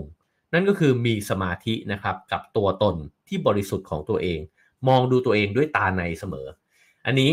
สำคัญนะครับ เพราะว่าเวลาที่เราหวั่นไหวนะฮะมันเหมือนกับเราพิจารณาเนี่ยด้วยตานอก ก็เราเห็นตัวเองเนี่ย อาจจะง่ายๆก่อนเลยก็ได้นะครับ ส่องกระจกไปไม่ชอบหน้าตาตัวเอง อืม ผมนี่ใช่เลยนะฮะ ในตอนวัยรุ่นนี่คือเออส่องไปแล้วก็ไม่มีความชอบอะไรเลยนะฮะ ก็เป็นทุกข์นะครับ แต่ถ้าเราส่องด้วยตาในนะฮะ เราอาจจะเห็นว่าคุณสมบัติของมนุษย์เนี่ยมันก็คล้ายๆกันหมดนะฮะ แล้วก็เราก็เห็นคุณค่าของตัวเราเองว่า เอ้ย แม้รูปลักษณ์มันจะเป็นแบบนี้เนี่ย แต่ข้างในเนี่ยมันมีคุณค่าอื่นนะครับที่สามารถที่จะบ่มเพาะมันให้สุกสว่างขึ้นมาได้ หรือเวลาคนอื่นตัดสินเรานะครับ ว่าไอ้นี่มันโง่ไอ้นี่มันไม่เห็นเก่งเลย มันทำงานออกมาแล้วก็ใช้ไม่ได้อย่างเงี้ยนะฮะถ้าเรามองตัวเองด้วยตาในเนี่ยเราก็จะมีความมั่นคงในใจเนี่ยอีกแบบหนึ่งนะครับสองก็คือหามุมมองนะฮะเขาบอกว่ารวบรวมข้อเท็จจริงนั่นคือ ให้ฝึกปฏิบัติตามหลักการนะฮะที่จะไม่ด่วนสรุปนะครับทำความเข้าใจสถานการณ์ก่อนตัดสิน หรือลงมือกระทำตามข้อมูลที่ได้จากคนอื่นนะฮะเขาบอกว่า เอ่อถ้าเกิดว่าเราเนี่ยไม่ไม่มีสตินะฮะเวลาที่มันเกิดอะไรขึ้นสักอย่างเนี่ยเราก็จะตอบโต้เนี่ยอย่างรวดเร็วนะฮะแต่ถ้าเกิดว่าเรามีสติเนี่ยเราอาจจะไม่รีบที่จะตอบตอบสนองสิ่งนั้นนะครับแล้วก็พยายามที่จะหามุมมองอื่นเนี่ยในการที่จะมามองสถานการณ์นั้นเนี่ยให้มันสมจริงมากขึ้นนะครับเพราะเวลาที่เรามองแคบๆเนี่ย มันมองจากมุมของอัตราของตัวเองทั้งสิ้นนะฮะสามก็คือว่าลงมือทำนั่นก็คือการเดินต่อไปรุดหน้าไปในเส้นทางที่เราเห็นว่ามันเหมาะควรนั่นคือการฝึกตนนั่นเองนะฮะว่าระหว่างเส้นทางของการฝึกตนไปสู่ การเป็นคนที่ใช้ได้เนี่ยนะฮะในมรรควิถีของมนุษย์ที่แท้เนี่ยนะฮะมันก็จะเจออุปสรรคขวากหนามมากมายแต่ไปหมดนะฮะเพราะว่าสัญชาตญาณเดิมของมนุษย์เนี่ยมันก็ไม่ได้ สุขสว่างบริสุทธิ์อยู่แล้วนะครับ มีผู้คนเข้ามาพร้อมจะทำร้ายนะฮะจิตใจของเรามากมายแต่ไปหมด แต่ก็อย่าไขว้เขวเขาบอกว่าก็เดินตรงไปนะครับในเส้นทางที่เราคิดว่าเรากำลังฝึกอยู่นี่แหละสามสิ่งนี้นะครับ การควบคุมตัวเองให้มั่นคงด้วยตาในนะฮะการหามุมมองอื่น ในลักษณะที่กว้างไปกว่าอัตราตัวเอง และลงมือทำต่อไปไม่ว่าอะไรจะเกิดขึ้น 3 สิ่งนี้จะทำให้เราค่อยๆ ขยบพ้นไปจากความทุกข์ความกังวลในชีวิตได้นะฮะคราวนี้จะขอกระโดดเข้าไปถึงกุญแจดอกที่2นะครับอะแถมตรงนี้ให้อีกนิดหนึ่งแล้วกันนะครับ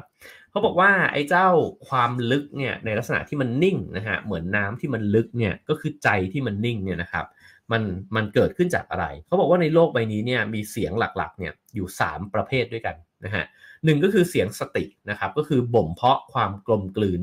ดุลยภาพ ซึ่งมันก็เกี่ยวข้องกับความสัมพันธ์นะครับ สิ่งนี้เนี่ยเสียงแบบสติเนี่ยจะมีความชัดเจนสง่างาม แล้วก็ถ่อมตนนะฮะอันที่ 2 คือเสียงแห่งความฉาบฉวยครับ เสียงเหล่านี้เนี่ยเพียงแค่เกิดขึ้นเนี่ยเพื่อเติมเต็มไอ้ความว่างเปล่าเท่านั้นเองนะฮะเรียกร้องความสนใจสื่อสารสเปะสปะเรื่อยเปื่อย วกวนแล้วก็ตื้นเขิน เราก็จะได้ยินเสียงแบบนี้เนี่ยอยู่ด้วยเช่นกันนะครับแบบที่ 3 คือเสียงของความเขลานะฮะเสียงเหล่านี้เกิดขึ้นเนี่ยก็เพื่อพูดออกมาเนี่ยเพื่อให้ตัวเองได้เปรียบนะฮะอาจจะพูดออกมาเพื่อที่จะยกยอปอปั้นตัวเองนะครับแล้วก็อาจจะพูดออกมาเพื่อปั่นหัวคนอื่น ยกตนข่มท่านนะครับหรือแสดงความหยิ่งพยองของตัวเอง ฉะนั้นเวลาฟังใครพูดนะฮะหรือว่าได้ยินเสียงเนี่ย รวมถึงเสียงตัวเองด้วย ลองลองสังเกตดูก็ได้ว่า เสียงนั้นเป็นเสียงแบบไหน เสียงแห่งสติที่มีความถ่อมตน มีการให้เกียรติคนอื่น เกี่ยวข้องกับความสัมพันธ์นะครับ มีความสุขสงบเเราพูดสิ่งเหล่านั้นออกมาด้วยเจตนาเหล่านั้นนะครับ หรือเสียงของความฉาบฉวยครับ ไม่อยากให้เงียบนะฮะ พูดอะไรเอะอะมาเทิงขึ้นมา แค่นั้นเล่นๆนะก็เป็นเสียงอีกแบบหนึ่งนะครับ แล้วก็เสียงของความเข่าก็คือเสียงที่พูดออกมาเนี่ยเพื่อที่จะสร้างความเป็นลบเนี่ยให้เกิดขึ้นกับสถานการณ์นะฮะเอาเปรียบคนอื่นยกยอตัวเองนะครับหรือปั่นหัวคนอื่นให้เขาไม่ชอบกันนะฮะคราวนี้มาดูกุญแจดอกที่2นะครับก็คือวิถีความจริงแท้ถูกต้องแล้วก็เหมาะควรนะครับเขาบอกว่าในวัฒนธรรมเอเชียตะวันออกเนี่ยเราสามารถ ไปถึงการตื่นรู้นะครับด้วยหลาย ๆ วิธีด้วยกัน เช่น การเขียนอักษรจีนอักษรญี่ปุ่นนะฮะการใช้ผู้กันเนี่ยก็สามารถทำให้ซาโตริได้นะครับหรือการเคลื่อนไหวแบบไทเก๊กเนี่ยก็สามารถเข้าถึงความเป็นจริงได้เช่นกัน บางคนเข้าถึงความเป็นจริงได้ผ่านการเล่นดนตรีนะฮะฉะนั้นเขาก็บอกว่ามันก็คือการที่เรารู้กันเนี่ยว่าถ้าเราใส่ใจลงไปในอะไรสักอย่างหนึ่งนะฮะมันก็เป็นวิถีเหมือนกัน นะครับก็เหมือนที่เราเคยคุยกันถึงเรื่องญี่ปุ่นว่ามีโดอยู่เต็มไปหมดเลยนะครับการยิงธนูการจัดดอกไม้การปั้นเซรามิกต่างๆนานาเนี่ยสามารถทำให้ถึงเข้าถึงความจริงสูงสุดได้ด้วยเช่นกันนะครับ ซึ่งการรู้แจ้งเนี่ยก็คือการมองดูสรรพสิ่งนะฮะด้วยท่าทีที่อยู่ตรงนั้นเนี่ยอยู่ตลอดเวลา เมื่อเรามองชีวิตด้วยสายตาแบบนี้เนี่ยชีวิตจึงล้ำค่านะครับ ก็ง่าย ๆว่ากินอาหารแล้วอยู่กับอาหาร อาหารนั้นก็จะล้ำค่ามากนะฮะถ้ากินอาหารแล้วอยู่กับโทรศัพท์มือถือ อาหารนั้นต่อให้รสชาติอร่อยแค่ไหน เราก็ไม่ได้ริมรสความอร่อยนั้นนะฮะคราวนี้เขาก็บอกว่าท่านอาจารย์เนี่ยก็สอนคุณพ่อเขานะฮะบอกว่าในโลกนี้เนี่ยมันมีเพื่อนอยู่3 3ประการ 3 สิ่งนะฮะนั่นคือจริงแท้ถูกต้องแล้วก็เหมาะควร สามสิ่งนี้เนี่ยจะเป็นสหายของเธอเนี่ยไปตลอดชีวิตนะครับ จะเป็นตัวกำหนดเส้นทางในชีวิตของเธอ บ่งบอกว่าเธอเนี่ยจะสุขสงบมากน้อยเพียงใด จริงแท้ถูกต้องเหมาะควรนะครับ ลองสำรวจตัวเองดูก็ได้ว่าเรามีเพื่อน 3 คนนี้หรือเปล่านะฮะเขาบอกว่าความเบิกบานและความสงบเนี่ยเป็นดอกผลจากความสมดุลนะฮะและความสมดุลเนี่ยเกิดขึ้นได้ด้วยการใช้ชีวิตที่เหมาะควรโอ้นี่ก็ลึกซึ้งนะฮะคือ ชีวิตที่สบายมีมีความสะดวก มีความสุขสำราญนะฮะอาจจะไม่ใช่ชีวิตที่เหมาะควรก็ได้ แล้วมันก็อาจจะไม่ใช่ชีวิตที่สมดุลก็ได้นะครับ เช่นโคตรสนุกเลยนะฮะปาร์ตี้ถึงตีสี่นะครับสนุกมากสนุกแน่ๆนะฮะแต่อีกวันหนึ่งเนี่ยจะมึนมาก แล้วก็อาจจะป่วยอีกสองวัน อันนั้นก็คือมันพีคนะฮะแต่ว่ามันไม่เหมาะควรเนี่ยคือมัน มันห่างไปจากสมดุลนะครับ ฉะนั้นเนี่ยไอ้ความเหมาะควรเนี่ยจึงออมีผลมากต่อการมีชีวิตที่จะสุขหรือไม่สุขหรือว่าจะสงบหรือไม่สงบนะฮะเขาบอกว่าออไอการเลือกเส้นทางที่เหมาะควรเนี่ยมันปลดปล่อยเธอให้เป็นอิสระจากเงามืดของความเห็นแก่ตัว เพราะจริงๆแล้วเนี่ยโอกาสในชีวิตมันมีเยอะมากใช่ไหมฮะที่มันจะ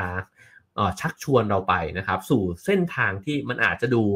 โอ้ยั่วยวนเย้ายวนนะฮะว่า โอ้ มันน่าจะดีน่าจะมีความสุขนะครับ แต่มันอาจจะไม่ใช่สิ่งที่มันสมดุล อาจจะไม่ใช่สิ่งที่เหมาะควรก็ได้ ฉะนั้นเนี่ยเขาบอกว่ามันในแนวทางของเต๋ามันไม่ได้ตัดสินกันว่า สิ่งนั้นมันสวยงาม มันโอ้โหแบบหน้าสรรเสริญเยินยอเป็นอำนาจอะไรแบบนั้นนะฮะแต่ว่ามันดูกันที่ว่ามันเหมาะไหมมันนำเราไปสู่สิ่งที่มันสมดุลหรือเปล่า นี่เขาตัดสินกันตรงนี้นะครับ แล้วก็มีสมการนะฮะที่หนังสือเล่มนี้เนี่ยให้ไว้ก็คือว่าความจริงแท้บวกความถูกต้องเนี่ยเท่ากับความเหมาะควร หมายความว่าอะไรนะฮะความจริงแท้เนี่ยก็คือสภาวะภายในของคุณไม่ว่าเวลาใดก็ตาม คือความรู้สึกที่แท้จริงของคุณต่อบางสิ่งนะฮะไม่ว่าออคุณจะร่าเริงเบิกบาน โกรธ กลัว โศกเศร้า ความรักนะฮะความรู้สึกเหล่านี้เนี่ยมันจริงมาก ฉะนั้นเรารู้ตัวหรือเปล่า ว่ามันมีความจริงนี้เนี่ยเกิดขึ้นอยู่ในตัวเรานะฮะส่วนใหญ่เนี่ยมันเป็นตัวบ่งบอกว่าคุณเนี่ยจะเลือกทำอย่างไร กับไอ้เจ้าสิ่งสิ่งนั้น คุณโกรธคุณจะทํำยังไงนะฮะคุณรักเนี่ยคุณจะทํำยังไงไอ้เจ้าความจริงนี้เนี่ยนำไปสู่การกระทำนะครับ เพราะฉะนั้นถามว่าเวลาที่เราใช้ชีวิตอยู่ในชีวิตประจำวัน มีสักกี่คนที่ตระหนักถึงความจริงแท้ภายในตัวเอง พูดง่าย ๆ คือว่ารู้ตัวไหมว่าโกรธอยู่ รู้ตัวไหมว่ากำลังกลัว ยอมรับไหมนะฮะว่ากำลังคิดชั่วนะฮะสิ่งเหล่านี้คือความจริงแท้นะครับ ซึ่งถ้าเราไม่สัมผัสถึงความจริงแท้นี้เนี่ยยากที่เราจะเจอสิ่งที่เหมาะควรนะครับ เพราะฉะนั้นเขาบอกว่าความจริงแท้เนี่ยนำไปสู่แนวทางการปฏิบัตินะฮะถูกต้องของฉันเนี่ยหมายถึงสิ่งที่ดูเหมือนจะเป็นผลดีที่สุดแก่ทุกฝ่ายที่เกี่ยวข้อง ฉะนั้นคำว่าถูกต้องจึงไม่ใช่ สิ่งที่ฉันเห็นว่ามันควรจะเป็นนะฮะ ถ้าเป็นเต๋ามองความเชื่อมโยงมองความกลมกลืนคำว่าถูกต้องคือ มันน่าจะเป็นผลดีเนี่ยกับหลาย ๆ ฝ่ายนะฮะจริงแท้บวกถูกต้องจึงเท่ากับเหมาะควรนะครับ ในเต๋าหรือจักรวาลซึ่งมนุษย์ทุกคนเป็นส่วนหนึ่งของแบบแผนใหญ่เนี่ยนะฮะเราจะมองหาที่อยู่ที่ยืนหรือการกระทำของเรายังไง ผมชอบประโยคนี้นะฮะในแผนการใหญ่ของจักรวาล เราเป็นแค่ส่วนหนึ่งเท่านั้นเอง แต่มนุษย์เนี่ยมักจะฝืนแผนจักรวาลใช่ไหมฮะ โดยการที่เอาแผนตัวเองเนี่ยไปแทรกแซง แล้วก็เพราะว่าจักรวาลมันเคลื่อนไปเนี่ยด้วยองค์ประกอบโอ้โหล้านล้านอย่างนะฮะ แต่เวลาที่เราเอาตัวเองเป็นหลักเนี่ยเราก็จะบอกว่าไม่ว่ะ มันไม่น่าจะเป็นแบบนั้น มันควรจะเป็นแบบที่ฉันคิดดินะฮะ อันนี้ก็คือเราไม่เข้าถึงความจริงแท้ละ เพราะว่าความจริงมันใหญ่ไปกว่าตัวเรา นะฮะ ฉะนั้นเนี่ยเขาบอกว่า ท่ามกลางความลุ่มลุ่มดอนดอนของชีวิตเนี่ยเราก็สามารถหาความคงเส้นคงวาได้ด้วยเหมือนกัน นั่นก็คือสมอเนี่ยที่มันจะยึดเราไว้นะฮะไม่ให้ชีวิตเราเนี่ยตกต่ำหรือว่าขึ้นสูงเกินไป นั่นคือการตระหนักถึงความจริงแท้ลักษณะนี้นะฮะหนึ่งก็คือความจริงแท้ระดับที่มันกว้างมาก ๆ เลยว่า จักรวาลนี้เนี่ยมันดำเนินไปตามวิถีของมัน ไม่ใช่วิถีที่จะเป็นไปตามใจที่เราคิด 2 ก็คือตระหนักถึงความจริงแท้ที่มันเกิดขึ้นในใจตัวเองครับว่า ตกลงแล้วเนี่ยฉันมีสภาวะจิตใจเนี่ยเป็นแบบไหน ถ้าเราเห็นความจริง 2 มิตินี้เนี่ยเขาบอกว่าเราจะไม่แกว่งแรงนะฮะคือไม่ทุกข์มากไม่สุขมากนะครับ แล้วก็เราก็จะเห็นครับว่า ถ้าเห็นความเป็นจริงทั้งหมดของจักรวาลเนี่ยมันไม่มีอะไรหรอกที่มันสูงตลอดเวลา และตกต่ำไปตลอดเวลา มันหมุนเวียนเปลี่ยนผัน เดี๋ยวร้อน เดี๋ยวก็เย็น เดี๋ยวสว่าง เดี๋ยวก็มืดนะฮะ ถ้าเห็นสิ่งเหล่านี้ปุ๊บเนี่ย ต่อให้เราอยู่ในจุดที่มันตกต่ำราวกับหล่นลงไปในหุบเหว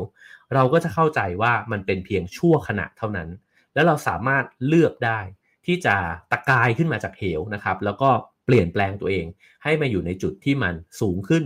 แล้วก็สว่างขึ้นเนี่ยได้ด้วยเช่นกัน ข้อสำคัญก็คือเราต้องมั่นคงแล้วก็แน่วแน่เนี่ยอยู่เสมอ เขาบอกนี่คือความหมายของดุลยภาพฮะ โอ้ผมชอบอันนี้มากนะฮะ คือดุลยภาพไม่ได้หมายความว่าเจอแล้วแล้วก็อยู่ตรงนั้นนะฮะคือโอ้ยเจอแล้วความสมดุลของชีวิต work life balance นะฮะแล้วก็โอเค ฉันจะอยู่ตรงนี้ไปชั่วนิรันดร์เป็นไปไม่ได้ เพราะต่อให้เราจัดการชีวิตตัวเองดีแค่ไหนเนี่ยเจ้านายเราเขาก็จะสั่งอีกแบบหนึ่งนะฮะเพื่อนร่วมงานเราเขาก็จะเป็นอีกแบบ พ่อแม่เราอาจจะป่วยนะครับ แฟนเราอาจจะหงุดหงิดมาในวันนี้ มันไม่มีทางหรอกที่จะสมดุลนะครับ แต่จักรวาลมันเคลื่อนอยู่แบบนี้แหละนะฮะ แต่เราก็เข้าใจสิ่งนี้ แล้วก็หล่นไปบ้างครับ เดี๋ยวก็ปีนขึ้นมาใหม่นะฮะอยู่สูงบ้างเดี๋ยวก็โดนผลักลงไปนะครับเพราะฉะนั้นถ้าเข้าใจสิ่งนี้ถึงจะเข้าใจดุลยภาพที่แท้จริง นี่คือสมดุลแบบเต๋านะฮะมันไม่ใช่สมดุลที่เจอคำตอบสุดท้ายแล้วนิ่งอยู่แบบนั้น แต่มันคือพลวัตนะฮะมันคือสูงสูงต่ำต่ำแล้วก็อยู่ได้กับความสูงสูงต่ำต่ำนั้นเนี่ยของชีวิตนะฮะคราวนี้เขาบอกว่า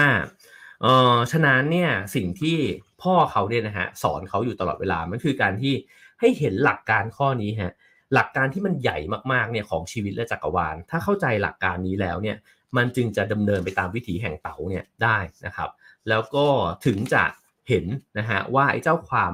ถูกต้องเหมาะสมเนี่ยมันจะเกิดขึ้นได้ยังไง คราวนี้เออมาถึงอีกหัวข้อหนึ่งนะครับ ก็คือหัวข้อที่เขาเรียกเป็นภาษาเกาหลีเนี่ยว่าโดชินะฮะ โดชิก็คือการเมาความคิดของตัวเองนะฮะเขาบอกว่าเวลาที่เราไม่สามารถตัดสินใจได้ว่า สิ่งไหนเนี่ยมันเหมาะควรไม่รู้ว่าจะต้องทำแบบไหนดีเนี่ยนะฮะส่วนใหญ่เนี่ยเรามักจะอยู่ในเส้นทางของพาโด ก็คือเส้นทางของความไม่รู้ตัวอันมืดมนนั่นเองนะฮะเส้นทางของความไม่รู้ตัว แล้วก็ไม่ตระหนักถึงความจริงแท้เนี่ยเราจะอยู่ในโหมดเห็นแก่ตัว โลภโอ้อวดนะฮะและใช้อำนาจอย่างประมาทนะครับเขาบอกว่าพาโดเนี่ยเหมือนกับคนที่อยู่บนเกาะ โอ้ชอบอุปมานี้มากฮะ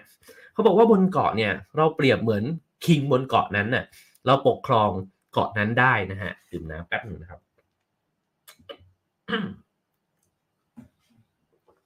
เหมือนเราควบคุมบัญชาไอ้เจ้าเกาะนั้นทุกสิ่งบนเกาะเนี่ยได้นะฮะแต่จริง ๆแล้วเราทำแบบนั้นได้เพราะอะไร ก็เพราะว่าเราอยู่เพียงลำพังไงล่ะ พอออกมานอกเกาะปุ๊บเนี่ย คุณไม่สามารถที่จะควบคุมสิ่งต่างๆ เนี่ยได้อย่างใจ แล้วจริง ๆ ในความเป็นจริงคุณไม่ได้อยู่ในเกาะนะฮะในมุมมองแบบเต๋าเนี่ยคุณเชื่อมโยงกับสิ่งอื่นๆเนี่ยอยู่ตลอดเวลา แต่ไอ้มุมมองที่ไม่รู้ตัวนะฮะไม่รู้ความจริงแท้เนี่ยแหละ ที่มันทำให้เราตัดตัวเองออกจากอย่างอื่น แล้วพอเราตัดตัวเองจากอย่างอื่นเนี่ยเราไม่รู้ว่าความเหมาะสมมันคืออะไร ลองคิดดูนะฮะว่าถ้ามีหัวหน้าสักคนหรือว่ามีผู้นำสักคนหนึ่งนะครับ ที่ตัดตัวเองออกจากความเชื่อมโยงของทุกสิ่งทุกอย่าง เช่นสมมติว่าเป็นผู้นำรัฐบาลก็ได้ แล้วตัดความเชื่อมโยงออกจากประชาชนนะฮะฉะนั้นเนี่ยเขาก็จะคิดว่าสิ่งที่เขาคิดสิ่งที่เขาทำเนี่ยมันควรจะต้องเป็นอย่างนั้น มันไม่จำเป็นจะต้องไป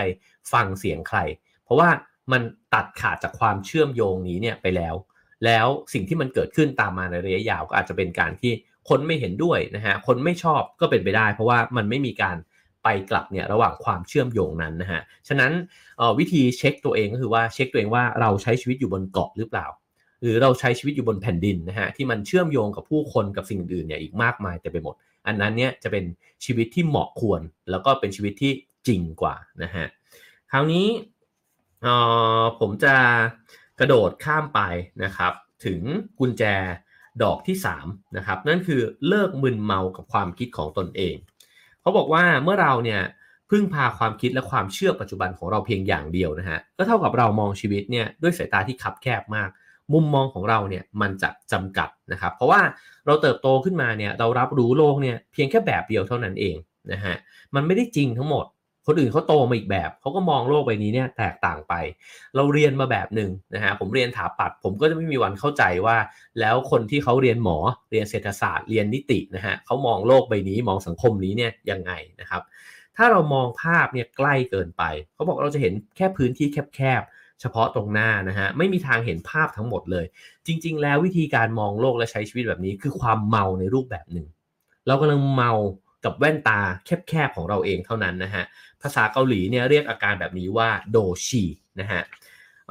ในนี้ก็ตัดไปถึงบทสนทนาของพ่อกับอาจารย์นะครับเขาก็พูดถึงว่ามนุษย์เราเนี่ยมีความแข็งแกร่งนะฮะอยู่แบบหนึ่งที่มันมองไม่เห็น เวลาที่เรามองต้นไม้เนี่ยครับสิ่งที่เราเห็นคือกิ่งก้านใบนะฮะของมัน แต่แท้ที่จริงเนี่ยต้นไม้ที่แข็งแรงเนี่ยมันต้องการรากที่มั่นคงนะฮะฉะนั้นเนี่ยเขาบอกว่าต่อให้เราเห็นว่าต้นไม้ต้นหนึ่งเนี่ยมีลำต้นที่แข็งแรงทรงพลังแค่ไหนนะครับ แล้วก็เคลื่อนน้อยมากเนี่ยเวลาที่ลมแรงพัดมา แต่สิ่งที่ทำให้ต้นไม้ต้นนั้นเนี่ยปักหลักหยัดยืนได้อย่างมั่นคงคือรากนะครับ แล้วก็รากเนี่ยคือสิ่งที่ทรงพลังที่สุดเลยในบรรดาของส่วนต่างๆ ฉะนั้นเวลาที่เห็นคนคนหนึ่งมั่นคงเนี่ยเขามั่นคงจากอะไร เขามั่นคงจากสิ่งที่เรามองไม่เห็นเลยฮะสิ่งที่เรามองเห็นมันคล้าย ๆ กันใช่ไหมครับ หรือบางคนเนี่ยอาจจะไม่ได้มีบุคลิกที่แบบว่าโอ้โห สง่าพาเผยนะฮะหรือว่าพูดจาออกมาฉะฉานมั่นใจเนี่ย แต่เขาดูสงบนิ่ง มั่นคงมากๆนะฮะเขาก็บอกว่ามันก็คือรากที่มองไม่เห็นแหละ ก็ชอบอุปมานี้เหมือนกันนะฮะเออฉะนั้นไอ้รากที่มองไม่เห็นเนี่ยมันคืออะไรนะครับ มันก็คือการฝึกฝนตนมาเป็นอย่างดี ก็คือการที่มีสติรับรู้นะฮะไม่จมไปอยู่กับอารมณ์ ไม่มีสถานการณ์ใดๆเนี่ยมาทำให้คนคนนั้นเนี่ยสั่นไหวไม่ว่าจะในแง่ดีใจหรือเสียใจก็ตามนะฮะเขาบอกว่าเราเนี่ยสามารถหยิบยืมความรู้จากคนอื่นได้ แต่ปัญญาเนี่ยมันหยิบยืมกันไม่ได้ เราผมสามารถที่จะเล่าได้นะครับ ว่าหนังสือทั้งหลายเนี่ยเขาเขียนมาด้วยสติปัญญาแบบไหน แต่ผมไม่ได้มีปัญญาแบบคนเขียนก็คือผมต้องไปผ่านประสบการณ์ชีวิตของตัวเองก่อน ไปลองใช้ลองปฏิบัตินะฮะผมจึงจะมีปัญญาเหล่านี้เนี่ยผุดปรากฏขึ้นมาในตัวนะฮะความรู้เรารู้ได้นะฮะเราฟังอยู่เนี่ยเราก็ได้ความรู้ แต่ปัญญาเนี่ยมันต้องมาจากประสบการณ์นะครับเอออาจจะมีคำกล่าวว่าปัญญามาพร้อมกับอายุนะครับ แต่ผู้เขียนเองเนี่ยบอกว่าก็ไม่จริงเสมอไป ผมแอบคิดว่าผมคิดคำขึ้นมาเองนะฮะว่ามันคืออายุของประสบการณ์ต่างหากผมเคยสัมภาษณ์คนที่อยู่ในวงการบันเทิงนะฮะแล้วเขาอายุแค่ 20 กว่าเนี่ยโอ้โห แต่เหมือนชีวิตเนี่ยผ่านอะไรมาเยอะมากเลยนะฮะแล้วก็เออมันทำให้เห็นว่าคนบางคนเนี่ยประสบการณ์ชีวิตมันเข้มข้นมาก แล้วมันก็บูสต์ปัญญาในตัวเขาเนี่ยขึ้นมาแบบรวดเร็วมากนะฮะ ฉะนั้นเนี่ยออมวิธีการนั่นคือว่า ถ้าเราเนี่ยตั้งหลักได้ถูกต้อง เราจะรับรู้ซึมซับประสบการณ์ชีวิตเข้ามา และแปลงร่างมันเนี่ยให้กลายเป็นปัญญานะครับ ได้แทบจะทุกอย่างเลย แล้วเราก็จะค่อยๆสะสมสติปัญญาของตัวเองเนี่ยเพิ่มมากขึ้นเรื่อยๆได้ แต่ถ้าเกิดเรามีมุมมองต่อชีวิตที่ผิดนะฮะแล้วเรายึดตัวเองเป็นหลัก ทุกสิ่งทุกอย่างที่มันผ่านเข้ามาในชีวิตเนี่ยมันพร้อมจะถูกกล่าวโทษไปหมดเลยทำไมมันจะต้องเกิดสิ่งนี้กับฉันคนนั้นทำไมต้องทำแบบนี้นะครับแล้วก็ละลายคนอื่นไปทั่วเนี่ยนะฮะอาจจะต้องใช้เวลานานเลยกว่าที่ปัญญามจะปิ้งแวบขึ้นมาเนี่ยนะฮะในชีวิตเรา ฉะนั้นเนี่ยถ้าตั้งหลักให้ถูกมีรากที่มั่นคงเห็นหลักการนะครับว่าเราจะไม่ได้มัวเมาไปกับความคิดของตัวเอง เราใช้ชีวิตอยู่เพื่อที่จะทำความเข้าใจ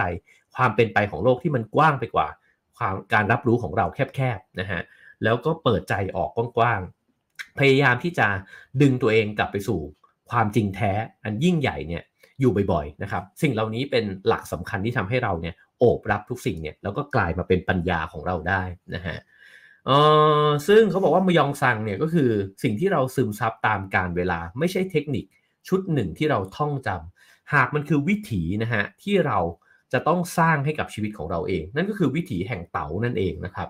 ปลายทางแห่งสตินี้คือการเข้าถึงความเป็นมนุษย์ที่แท้นะฮะเรากระทำจากใจเราเรามั่นคง มันเป็นสภาวะที่นำเราเนี่ยมารวมกับการเป็นหนึ่งเดียวกันกับมนุษย์ทุกคนตรง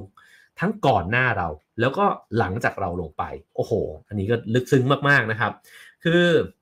เออเรากระทำจากการที่เข้าใจความเป็นจริงที่มันใหญ่มากๆนะฮะก็คือเราไม่ได้กระทำจากตัวเราแล้วไม่ได้ใช่แบบว่าฉันมีชีวิตอยู่เนี่ยเพื่อไอเอะ แต่ฉันมีชีวิตอยู่เพราะฉันเห็นว่าฉันเนี่ยเชื่อมโยงกับสิ่งอื่นๆ มากมายเต็มไปหมดนะฮะฉะนั้นเนี่ยการตัดสินใจของฉันเนี่ยมันจึงควรจะเหมาะควรเนี่ยกับอย่างอื่นด้วยนะฮะกับโลกใบนี้กับลูกหลานนะฮะกับพ่อแม่นะครับ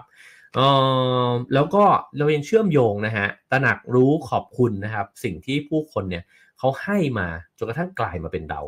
แล้วก็พอตระหนักรู้สิ่งนี้แล้ว เราจะรู้สึกถึงคุณค่าของตัวเองทันทีว่า ถ้างั้นเนี่ยเราก็มีสิทธิ์ที่จะสะสมสิ่งดีงาม แล้วก็ให้คนอื่นต่อเนี่ยได้ด้วยเช่นกันนะฮะเมื่อเออเป็นแบบนี้นะฮะเขาบอกว่าเราก็จะอยู่ในวิถีนะครับที่มันถูกควรนะฮะคราวนี้ในเรื่องของความไร้ดุลยภาพนะฮะในนี้เนี่ยมีบอกว่า 6 ประการด้วยกันของไอ้เจ้าโดชีเนี่ยนะฮะก็คือการที่เมาความคิดตัวเอง ก็ไล่ไปนะครับ อันที่1นนะฮะก็คือจริงมากเกินไป เขาบอกบ่อยครั้งเลยที่คนคนหนึ่งเนี่ยบังคับคนอื่นให้ยอมรับความจริงในแบบตัวเอง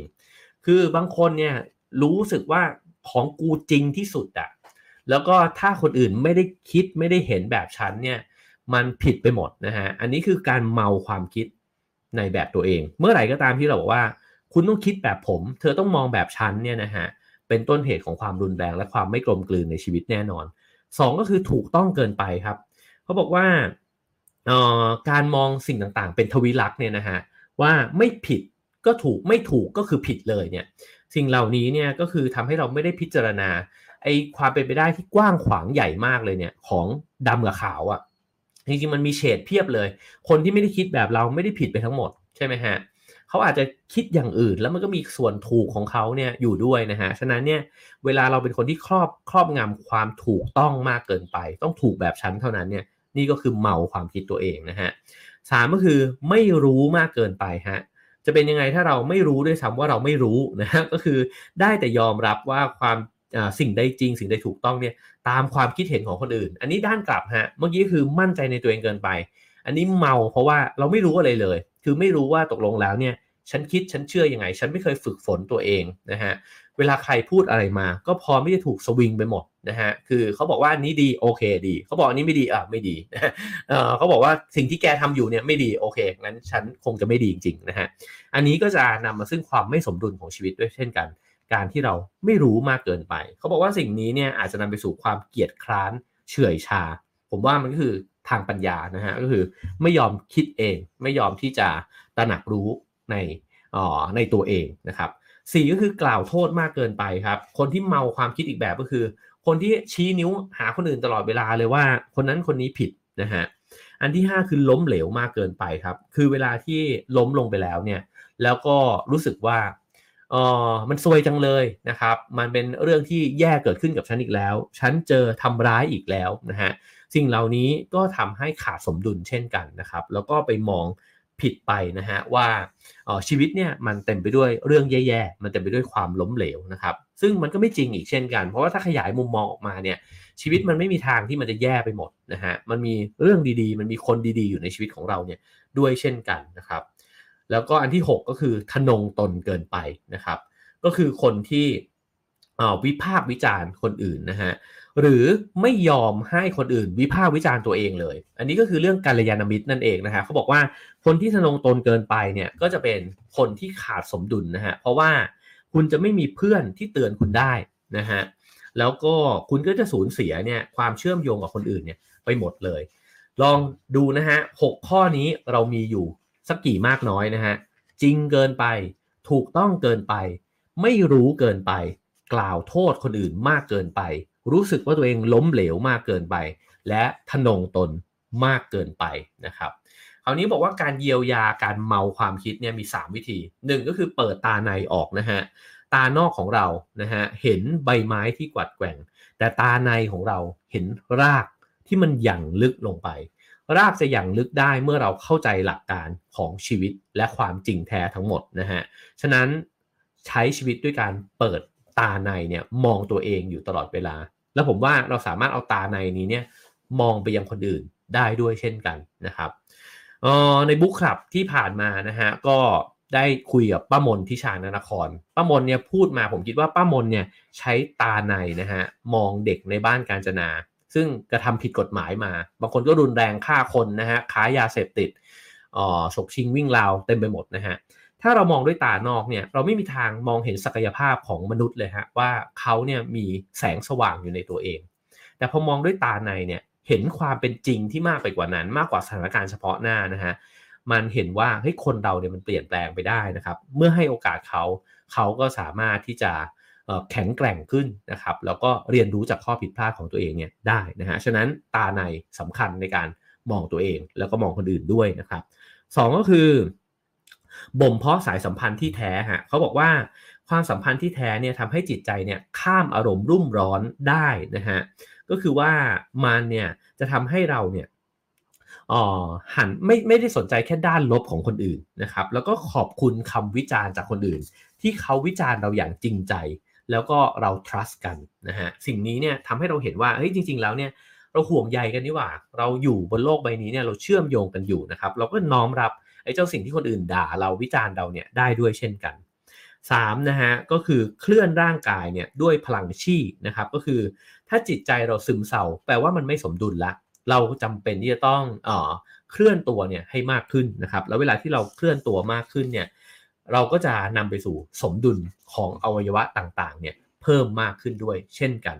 จริงๆผมควรจะจบลงตรงนี้แล้วนะฮะแต่ว่า ผมตั้งไว้ว่า 4 กุญแจนะครับ โอเค งั้นเรามากุญแจที่ 4 กันแบบกระชับสุดๆนะฮะกุญแจที่ 4 ได้พูดไปบ้างแล้วนะฮะ เขาบอกว่าเราจะถูกจดจำอย่างไรนะฮะ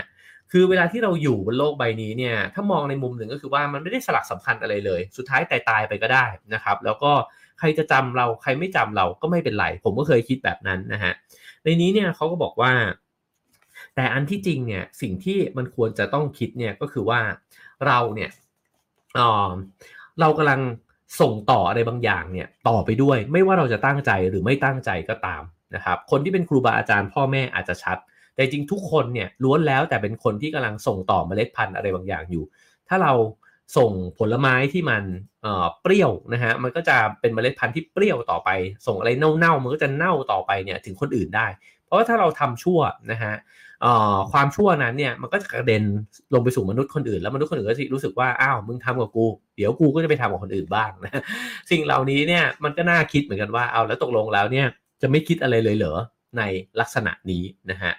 ในนี้เนี่ยคำสอนของอาจารย์นะฮะเขาบอกว่าความร่ำรวยของมนุษย์เนี่ยมี 2 ชนิดด้วยกัน คือความร่ำรวยที่มองเห็นกับความร่ำรวยที่มองไม่เห็นนะฮะเราเห็นง่ายครับความร่ำรวยที่มองเห็นใช่ไหมฮะแต่ความร่ำรวยที่มองไม่เห็นเนี่ยคือการที่คนคนหนึ่งเนี่ยส่งต่อมรดกของตัวเองนะฮะที่เป็นเมล็ดพันธุ์แห่งความดีงามเนี่ยส่งต่อไปยังคนอื่น แล้วไอ้เจ้าความร่ำรวยที่มองไม่เห็นนี้เนี่ยมันจะ เติบโตเป็นทวีคูณ เพราะว่าถ้าคนคนหนึ่งส่งต่อความคิดที่ดีนะฮะส่งต่ออพฤติกรรมที่ดีเนี่ยมันก็จะทำให้มันไปงอกงามในตัวผู้คนอีกเยอะมาก มันมองไม่เห็นนะฮะแล้วผู้คนเหล่านั้นเนี่ยก็จะประพฤติปฏิบัตินะฮะต่อคนอื่นๆเนี่ยในลักษณะที่มันดีงามต่อไปไอ้เมล็ดพันธุ์เหล่านี้เนี่ยมันกระทำของมันอยู่ในวงจรชีวิตในวงจรโลกนะครับ ที่เรามองไม่ค่อยเห็น เพราะเรามองเห็นแต่สิ่งที่มันเป็นวัตถุสิ่งของนะครับ เราจะเห็นได้ยังไง เราจะเห็นได้ก็ต่อเมื่อเราเปิดตาในของเรานะฮะเราจะมองเห็นคุณค่าของคนเนี่ยได้ทะลุนะฮะทะลุไอ้เจ้านาฬิกาที่เขาใส่รถที่เขาขับเสื้อผ้าที่เขาสวมใส่อยู่เนี่ยนะฮะด้วยการใช้ตาใน แล้วตาในนั้นเราก็จะเห็นครับว่ามันมีเมล็ดพันธุ์อะไรอยู่ในตัวคนคนนั้น แล้วจริงๆเมล็ดพันธุ์นั้นมันก็กำลังส่งต่ออยู่ด้วยเช่นกัน สิ่งเหล่านี้ได้แรงบันดาลใจด้วยนะครับ ก็คือว่า เราเองก็จะอยากบ่มเพาะเมล็ดพันธุ์แบบนี้เนี่ยด้วยเช่นกัน ฉะนั้นเนี่ยการภาวนาในแบบบยองซังเนี่ยก็คือการกลับมาที่ด้านในของตัวเอง เราเป็นผู้เลือกนะฮะว่าเราจะทำหรือไม่ทำอะไรในชีวิตนี้นะครับ แล้วก็พวกเราจำนวนมากเนี่ยคิดว่าการมองออกไปข้างนอกเพื่อหาคำตอบเนี่ยจะเป็นสิ่งที่เจอคำตอบของชีวิต เช่น มองออกไปเพื่อเจอพระเจ้านะฮะในนี้ก็อธิบายแบบนั้นนะครับ หรือแสวงหาความศรัทธานะฮะแต่จริง ๆ แล้วเนี่ยแม้ว่าเรามองออกไป เพื่อที่จะเจอพระเจ้าหรือแสวงหาความศรัทธา มันเป็นกิจกรรมเดียวกันกับการที่เรามองเข้าไปข้างในตัวเองนั่นแหละนะฮะเพราะทุกอย่างมันเริ่มต้นจากภายใน นั่นก็คือความคิดความรู้สึกของเรานั่นเอง ถ้าเรารู้สึกรู้สึกโหวงนะฮะเราก็ต้องการหาบางอย่างเนี่ยมาสนับสนุนเรามาให้เรายึด นะฮะมาให้เราเอ่อรู้สึกมีหลังพิงนะครับ ฉะนั้นเนี่ยไอภายในเนี่ยมันเป็นจุดเริ่มต้นเนี่ยของทุกสิ่งทุกอย่างเลยในพฤติกรรมของเรานะครับ ถ้าเราเนี่ยรักในแสงสว่างนะครับของมนุษย์นะครับ การเห็นแสงสว่างในตัวผู้อื่นเนี่ยและรู้สึกมีแรงผลักดันให้พวกเขาเนี่ยแสวงหาแสงสว่างมากขึ้นนะครับ สิ่งเหล่านี้เนี่ยก็เหมือนกับการจุดเทียนนะฮะแล้วมันก็สามารถเนี่ยต่อเทียนเนี้ยเนี่ยต่อไปได้อีก มากมายเต็มไปหมด เราจะทำสิ่งเหล่านั้นได้ก็เมื่อเราเนี่ยมองสิ่งต่างๆ มองคนอื่นๆนะฮะด้วยตาในของเรานั่นเองนะครับ แล้วเราก็จะเริ่มเห็นว่าเรามีมรดกอะไรให้กับโลกใบนี้ ให้กับลูกหลานของเราให้กับคนอื่นๆที่ได้เจอบ้างนะฮะมรดกนี้ไม่ใช่การสะสะสมไอ้เจ้าสิ่งที่จับต้องได้นะครับ แต่มันคือการบ่มเพาะตัวเอง นะฮะที่จะนำไปสู่วิถีทางที่มันจริงแท้ที่มันอยู่บนวิถีที่มันเหมาะควรของเต๋าเนี่ยมากขึ้นนะครับ เมื่อเราบ่มเพาะตัวเองไปเป็นสิ่งเหล่านั้นนะฮะสิ่งเหล่านี้จะถูกถ่ายทอดออกไปเนี่ยในแบบที่มองไม่เห็นเนี่ยด้วยเช่นกันนะครับ ถ้าเกิดเราทำแบบนี้ได้นะฮะเขาก็บอกว่ามันก็คือการที่เราหนึ่งก็คือรับรู้หลักการนะฮะที่จริงแท้ของชีวิต สองก็คือใช้หัวใจในการที่จะมองตัวเองและคนอื่นเขาบอกแบบนี้ฮะบอกว่า เวลาเรามองลูกหรือมองสมาชิกในครอบครัวเนี่ยเรามองได้ 2 แบบ คือมองด้วยหัวใจแล้วก็มองด้วยหลักการนะครับ ถ้าเกิดว่าเออเราใช้หลักการนะครับเขาบอกว่าถ้ามองด้วยหัวใจเนี่ยก็จะเห็นว่าเขาเนี่ยกำลังงอกงามและเติบโต คือแน่นอนว่าในปฏิสัมพันธ์ระหว่างวันนะฮะ ระหว่างที่เราใช้ชีวิตอยู่ด้วยกันเนี่ย มันมีเรื่องที่บาดหมาง มันมีเรื่องที่ไม่ถูกใจกันอยู่แล้ว เพราะคนมันยังไม่ได้เป็นมนุษย์ที่แท้ก็คือไม่ได้เป็นมนุษย์ที่บรรลุธรรมแล้วนะฮะฉะนั้นเราก็ต้องด่ากันต้องทะเลาะกันต้องมีอะไรผิดใจกันเนี่ย ตลอดเวลา แต่ถ้าเรามองด้วยหัวใจครับ เราจะเห็นว่า โอ้